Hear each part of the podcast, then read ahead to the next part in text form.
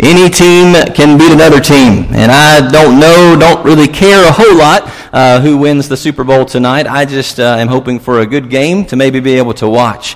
But what I want to think about really as we start this morning is any given Sunday, when we come together to worship God, people are bringing baggage. People are bringing a lot of stuff going on in their lives. And today, in this room with us here, we've got people that got stuff going on.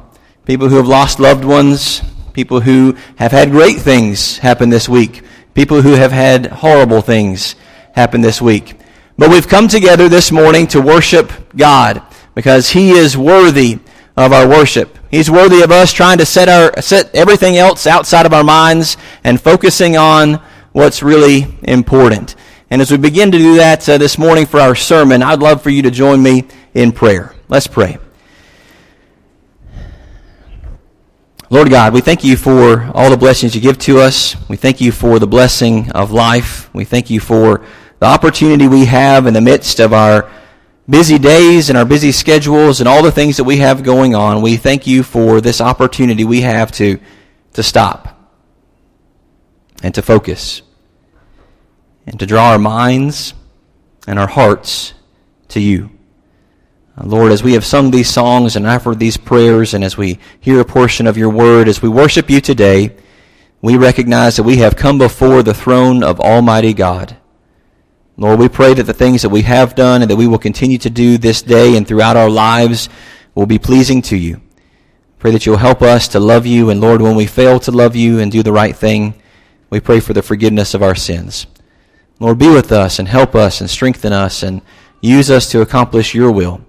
And thank you for the opportunity you've had, you've given to us to be a part of your family. We pray these things in Christ's name. Amen.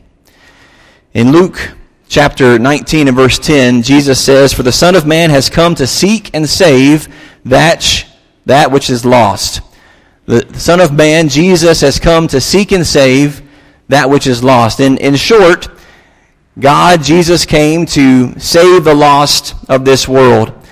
And we, as his body, as was already read to us, is described in Ephesians and also in Colossians, we recognize that we are a part of the body of Christ. And as the body of Christ, we have the opportunity to continue on the work of Christ. And that's what we're trying to do. But if we think about that, uh, the, the job is to seek and save the lost.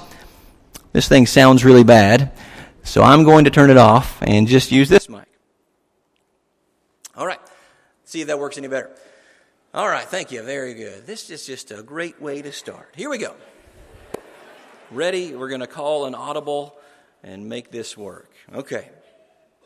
The Son of Man, Jesus came to seek and save the lost. And today, that is our job. As His body here on earth today, that's our responsibility. That's the thing that we are supposed to be about, seeking and saving the lost. But if we stop and think about that, if we think about the things that He has commanded us to do, you think about uh, the great commission that He has given to us uh, on the, the very last day of His life, but right before He ascends up into heaven, what does He tell us to do? He says, Go and make disciples of all the nations, baptizing them in the name of the Father and the Son and the Holy Spirit. And He says, Lo, I'm with you always, even to the end end of the age. But if I think about that, if I stop and think about that duty, that responsibility that I as a Christian have, that you as a Christian have, the reality is that's too big. I can't do that by myself. You know, we've thought about here at Jefferson Avenue some things that we want to regularly bring to our minds and remind ourselves about. And you can kind of notice that we, are pretty familiar with it, but we want to love God and love others. And We want to be disciples and make disciples. But again, if we stop and think about that, that's too big for us. I can't do that by myself. We can't do that by ourselves, but in reality, that's a good thing. Because if we are ever trying to do something that we don't need God's help with, then we're trying to do something that's too small. God wants us to do great things. God wants us to do things that we can only accomplish through Him. And loving God is hard enough, much less loving other people. As being a disciple, following Jesus sometimes is hard enough, much less making other people disciples, helping them to become followers of Jesus. So we would ask ourselves, we, maybe we, more importantly, would ask God, God, how am I going to do that? And this morning, our, our idea is, when we think about this, this Super Sunday, this special focus that we want to have today is, God, what are you going to help? How are you going to help me? What are you going to give me? How are you going to, the word we're using today, how are you going to equip me to make sure that I can do these things. God, I know that you want me to do these things. You wouldn't have told me to do them if you weren't going to help me. So how have you helped me? If you have your Bibles, turn to the book of Ephesians, Ephesians chapter 2. We'll start in verse 19 here in just a few minutes. We're going to hop around the book of Ephesians. We'll go to one other passage uh, outside of Ephesians here shortly, but we'll be mostly in Ephesians. So look to Ephesians chapter 2, uh, verses 19 through 22. God, how are you going to help me do this thing that you have commanded me to do and clearly that you want me to do? You wouldn't, you wouldn't tell me to do it if you weren't going to give me the tools that I needed. How are you going to help me do these things, to love you, to love others, to be a disciple, and to help make other people disciples? How are you going to help me seek and save the lost? Because that was your mission, and now you've given your mission to your church, to your body. Ephesians 2, starting in verse 19, it says, So then you are no longer, okay, we once were, you are no longer strangers and sojourners, but you are fellow citizens with the saints, and you are of God's household, okay? Christians, you are of God's household. Let's, let's stop there just for a minute, because most of this in these verses is talking about us as Christians, but I want you to, I want to draw your attention again to that phrase, so then you are no longer strangers and sojourners. That means at one point we were not a part of God's family, not a part of God's household, not with God's people. And the idea here is that God wants us to be a part of His household, but He also wants everyone else to be a part of His household. In the same way that you came, whether you grew up going to church or you didn't grow up going to church or whatever your, your faith journey has been, here you are today, if you're a Christian, as a follower of Jesus. And you came from wherever you are, and here you are now. And God wants that same thing for your next door neighbor. He wants that same thing for your coworker. He wants that same thing for anyone and everyone we may ever interact with. God wants them to, ha- this no longer, He wants them to now be a part of the household of God. So how do we do that? Verse number 20. Having been built on the foundation of the apostles and prophets, Christ Jesus Himself being the cornerstone. That's where it starts. Jesus Jesus Jesus and then the teachings that we read about in the Bible from the apostles and the prophets. And then it says that this, this spiritual building as we, we are building this thing. And notice, notice what it says we're building in verse 21. In whom the whole building being joined together is growing into a holy sanctuary in the Lord, in whom you also are being built together into a dwelling of God in the Spirit. Now that last phrase is pretty powerful. We're being built together into a dwelling of God in the Spirit. God wants to dwell with us in the Spirit. But, but I loved what it said and I, I really took some the end of verse 21, to try and understand when it says, in whom the whole body being joined together is growing into a holy sanctuary in the Lord. Now, your version may say temple or something else in there instead of a sanctuary, but that word there is, is more than, it's, it's pretty specific word in the original language, okay? Even if you think about if your word there, if, if it's there for you is, is temple, uh, it, it's pretty specific. It's not just the temple. This word sanctuary, when we think about the Old Testament temple, the temple of the Jews that God told them how to build, it specifically had to deal with the holy place and the holy of holies. Listen to what it says. You are being built and joined together and growing into a holy sanctuary in the Lord. The holy place, the, the holy of holies was where the, the presence of God was. Now, you and I, we talked about this in our Bible class that David Fox taught this morning, but you and I know that we have the Spirit of God dwelling within us. The book of Romans tells us that, and other, other places tell us that. Uh, individually, that's true.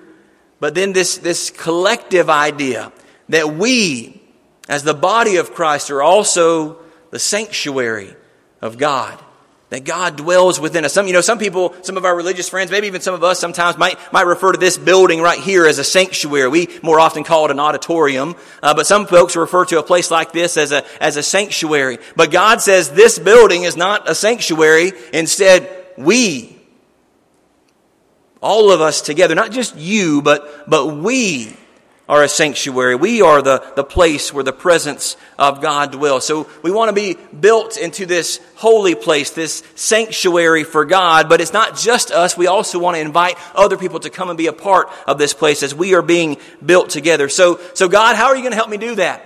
Do you have any instructions? Have you given me any tools? Well, here's when we'll go out of Ephesians. Turn over to 2 Timothy chapter 3. 2 Timothy chapter 3. You know verses 16 and 17 especially, but I want us to back up to verse 14 to kind of set the context and appreciate a few more things about this passage, okay? Uh, 2 Timothy chapter 3 verses 14 through 17. God, you, you, want us to build this building. You want us to be built up together. We're into this, this sanctuary uh, for God, for you, Lord. Uh, but, but how are we going to do that? Do you have any instructions?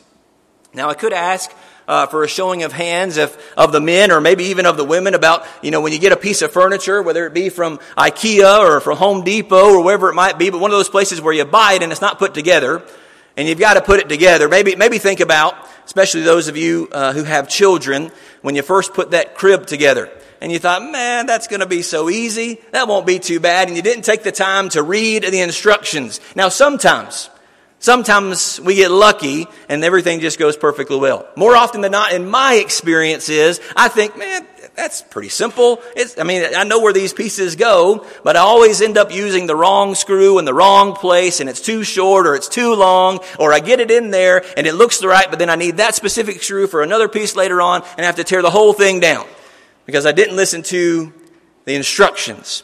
So again, God loves us. God loves you, church he would, he would not fail to give us the instructions that we need to succeed. But do we ever fail to heed the instructions that He's given to us? Absolutely. There's no failure on God's part there. God has given to us exactly what we need. But sometimes we fail to listen to it. 2 Timothy chapter 3 starting verse 14, but you continuing in the things you learned and became convinced of, knowing whom you learned them from, and that from childhood you have known the sacred writings, which are able to make you wise unto salvation through faith, which is in Jesus Christ. So 2 Timothy is written to Timothy, who is a preacher again at Ephesus. So everything we're talking about today is happening in and around the, the church at Ephesus. And Paul is writing to Timothy and saying, Hey, I know your background, Timothy. You grew up and you had a faithful mother mother and grandmother, we learn from other passages that, that taught you the word. And, and I'm, I'm encouraging you to make sure that you stick with what you know. Stick with the instructions, the wisdom that comes from my word that you have known since you were a child. It's able to make you wise unto salvation through faith in Christ Jesus. Timothy, don't forget that. You know that. And then he goes on to those verses that we know, verses 16 and 17. All scripture is God breathed and it's profitable. It's good for something. Well, what is it good for? It's good for teaching, for reproof, for correction, for training in righteousness, so that the man or the child of God may be equipped, having been thoroughly equipped for every good work. Listen, if you're here this morning and you're a Christian, which is most of us, maybe not all of us, probably not all of us, but you have, have named Jesus as your Lord, and you've committed to serving Christ with everything that you have, you would be foolish to ignore the directions, to ignore the teachings and the instructions of the Lord. As we're thinking about us together, communally, as a group of people being built up together, that's absolutely true, and God's going to do that building, but you have to do your part to make this work together. We've been given instructions. We've been given the tools that we need. And again, we can't be as foolish as we might be when we're putting together a, a, piece of furniture or whatever it might be and says, Oh, I can, I know what I need to do. I can handle this. Listen, we've got to start with listening to what the Word of God says. And when we listen to what the Word of God says, we will not always do that perfectly. Did you hear me? You will not always follow God even according to His word perfectly, even though you have the knowledge, because sometimes our wisdom or the putting it into practice fails. But there's no way that you can please God if you don't listen to what He says. We would be foolish. You would be foolish not to regularly involve yourself in the study of God's word. But what else has God given to us? Not only has He given us the instructions, not only has He given us the tools so that we can be adequate, equipped for every good work, everything that God wants us to do, He's given us what we need for that. But look over to Ephesians chapter 4.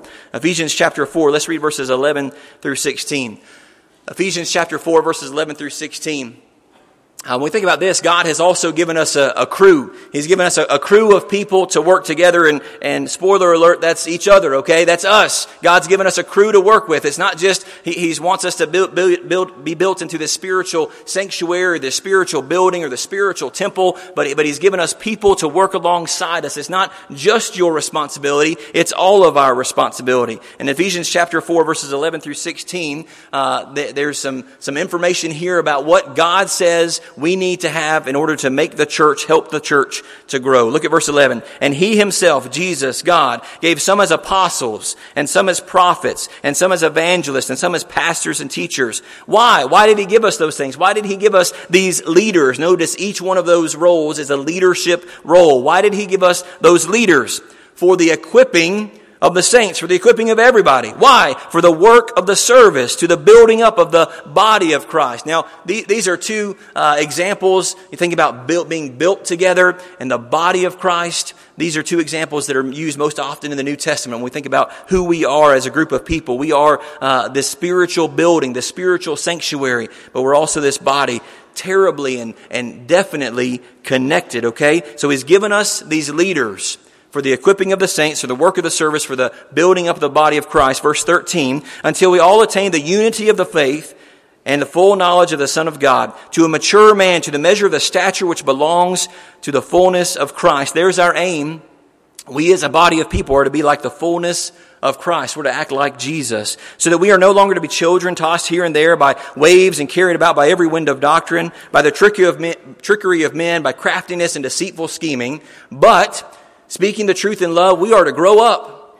We're to mature. We're to become who God wants us to be in all aspects into Him who is the head, that is Christ, from whom the whole body, all of us, being joined and held together by what every joint supplies, according to the proper working of each individual part, causes the growth of the body for the building up of itself in love. You may or may not know this, but there are uh, there has been countless hours and much money spent uh, in, the, in the Christian world to figure out how in the world are we going to make the church grow. And God tells us how to make the church grow in those verses right there. Do you want to know how to make the church grow? God has given us leaders to equip all of us for the work so that we can grow into the fullness of Christ and if we will all individually do our part, then we will grow. And we will grow individually. You'll mature. You'll be, become more of who God wants you to be. And then also that will attract other people to come and to want to be who God wants us to be. We have a crew of people to work alongside us. It's not just you by yourself trying to do this job, trying to do this, this job that's too big for you, that's too big for me. We have a crew of people to work with us. And then lastly, this morning, as we think about God, how are you going to equip us for this job that's too big for us? It's too big for me and it's too big for all of us together. How are you going to do this? You want us to be built into this sanctuary, God. You have given us instructions. You've given us some tools and you've given us this crew. But, but even, even then, God, is, is it enough? Can we do it? Look in Ephesians chapter 3, verses 20 and 21. Ephesians chapter 3 verses 20 and 21. You know these verses, but remember these verses and think about them as we think about this job that we have to do.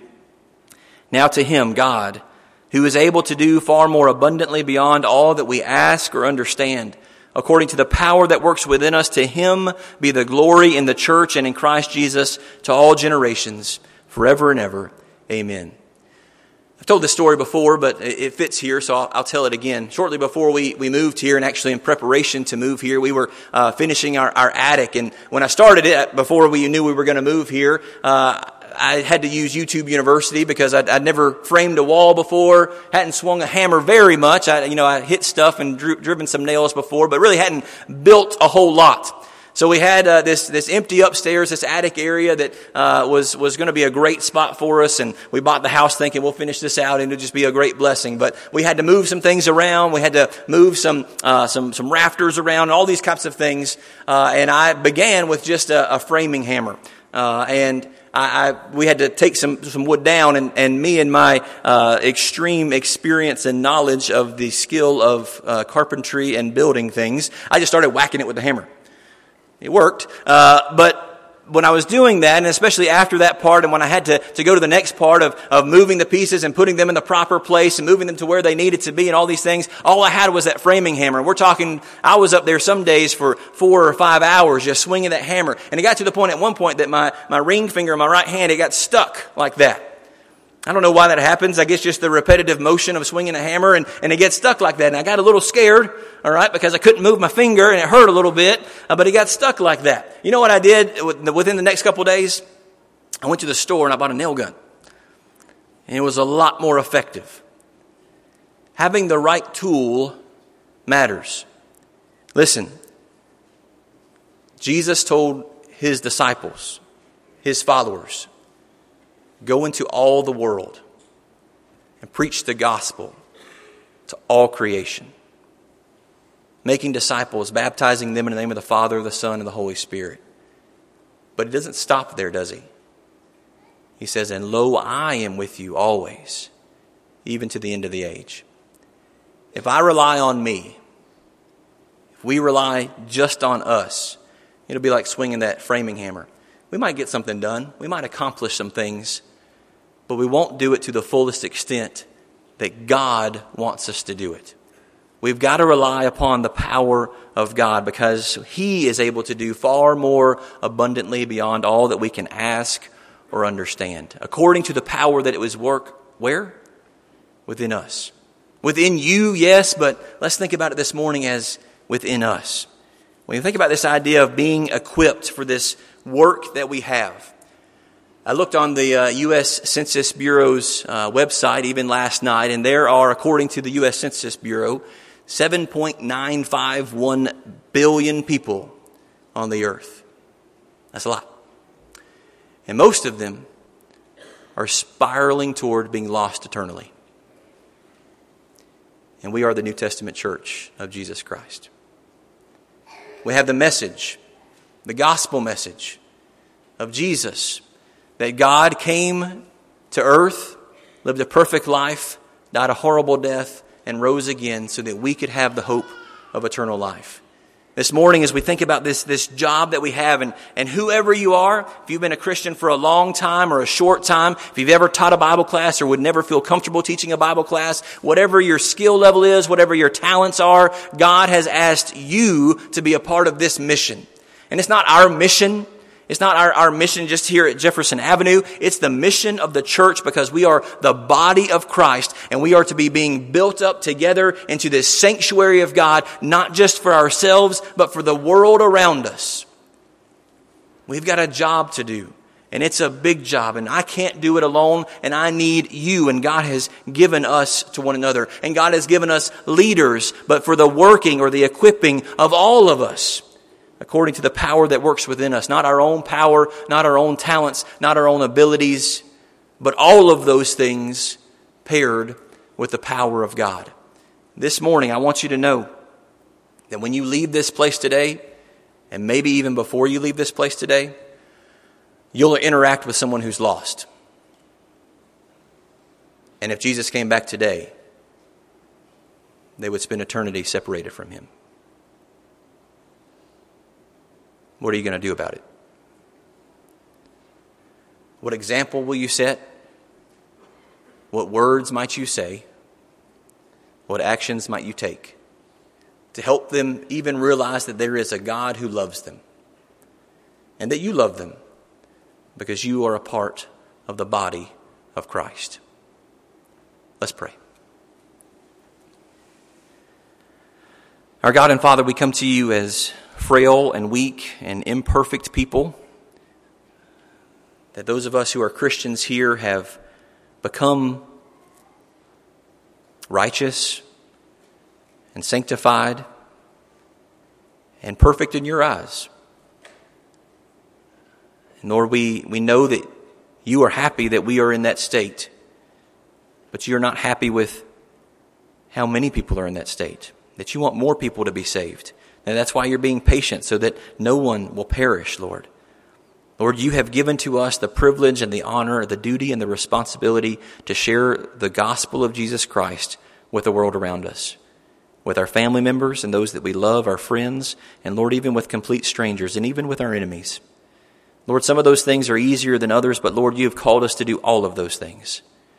Lord, I pray that you will continue to equip us. Give us the leaders that we need. Be with the leaders that we have, our, our shepherds and our deacons and our Bible class teachers and, and, and, and anyone and everyone that's in our life and in this church, especially, Lord, that, that you have placed here to help us, to equip us, God. Lord, if we need more or if we need different or if we need uh, just greater and greater and, and, growth, Lord, give us what we need and we trust that you will. Be with our current leaders and bless them and help them. And Lord, thank you for them. And Lord, continue to use them to equip us in even greater ways, God. Lord, be with each of us as, as saints, not, and we, we say that word and it makes us feel uncomfortable, God. But you have made us saints through the blood of Jesus Christ. And Lord, you've given us these leaders to equip each and every one of us for the work of service, for the sharing of the gospel. Lord, help us to realize and appreciate and recognize that that is our, it's our duty. It's our responsibility and it is a privilege to tell people about you. Lord, help us to do that with our actions, but help us to do that with our words. Help us to be brave enough to talk to the people we're closest to and the people that we may just meet for the first time even today. Help us to tell them that you love them, that you care about them. Lord, I pray that through your grace and your mercy and our meager efforts, there will be more people in heaven from Cookeville, Tennessee, because of the things we try to do for you. Lord, thank you for Jesus. Use us for your glory and forgive us for our sins. We pray these things in Christ's name. Amen. This morning, if you're not a Christian, if you haven't named Christ as your Lord, as the Lord of your life, the one who you're going to try to follow, if you haven't submitted to baptism where all your sins are washed away, uh, we would encourage you to do that, to, to make the decision this morning that if you believe that Jesus Christ is a resurrected Son of God and you're willing to name Him as your Lord and submit to baptism and, and try to change your life, making sure that your life lines up with these instructions, doing the thing that God wants you to do, you won't do it perfectly, but you'll do it faithfully. If you're interested in that, we're interested in helping you. Uh, the Bible tells us that people who are believers in Christ, who are willing to name Him as Lord and repent of their sins, they're baptized into Christ, where all spiritual blessings are, where there's no condemnation and no separation from the love of God. If you're interested in those things, we would love to help you even in this moment to become a Christian, to become a follower of Jesus. Uh, but if you want to study about that more and look at what God's Word says, we want to help you in that too. Brothers and sisters, I love you. Hey, we're going to heaven. We're not there yet, but we're going to heaven. And God expects us to help as many people get there with us as we can. What will you do today to make that happen? If we can help you in any way this morning, we invite you to come as we stand and sing.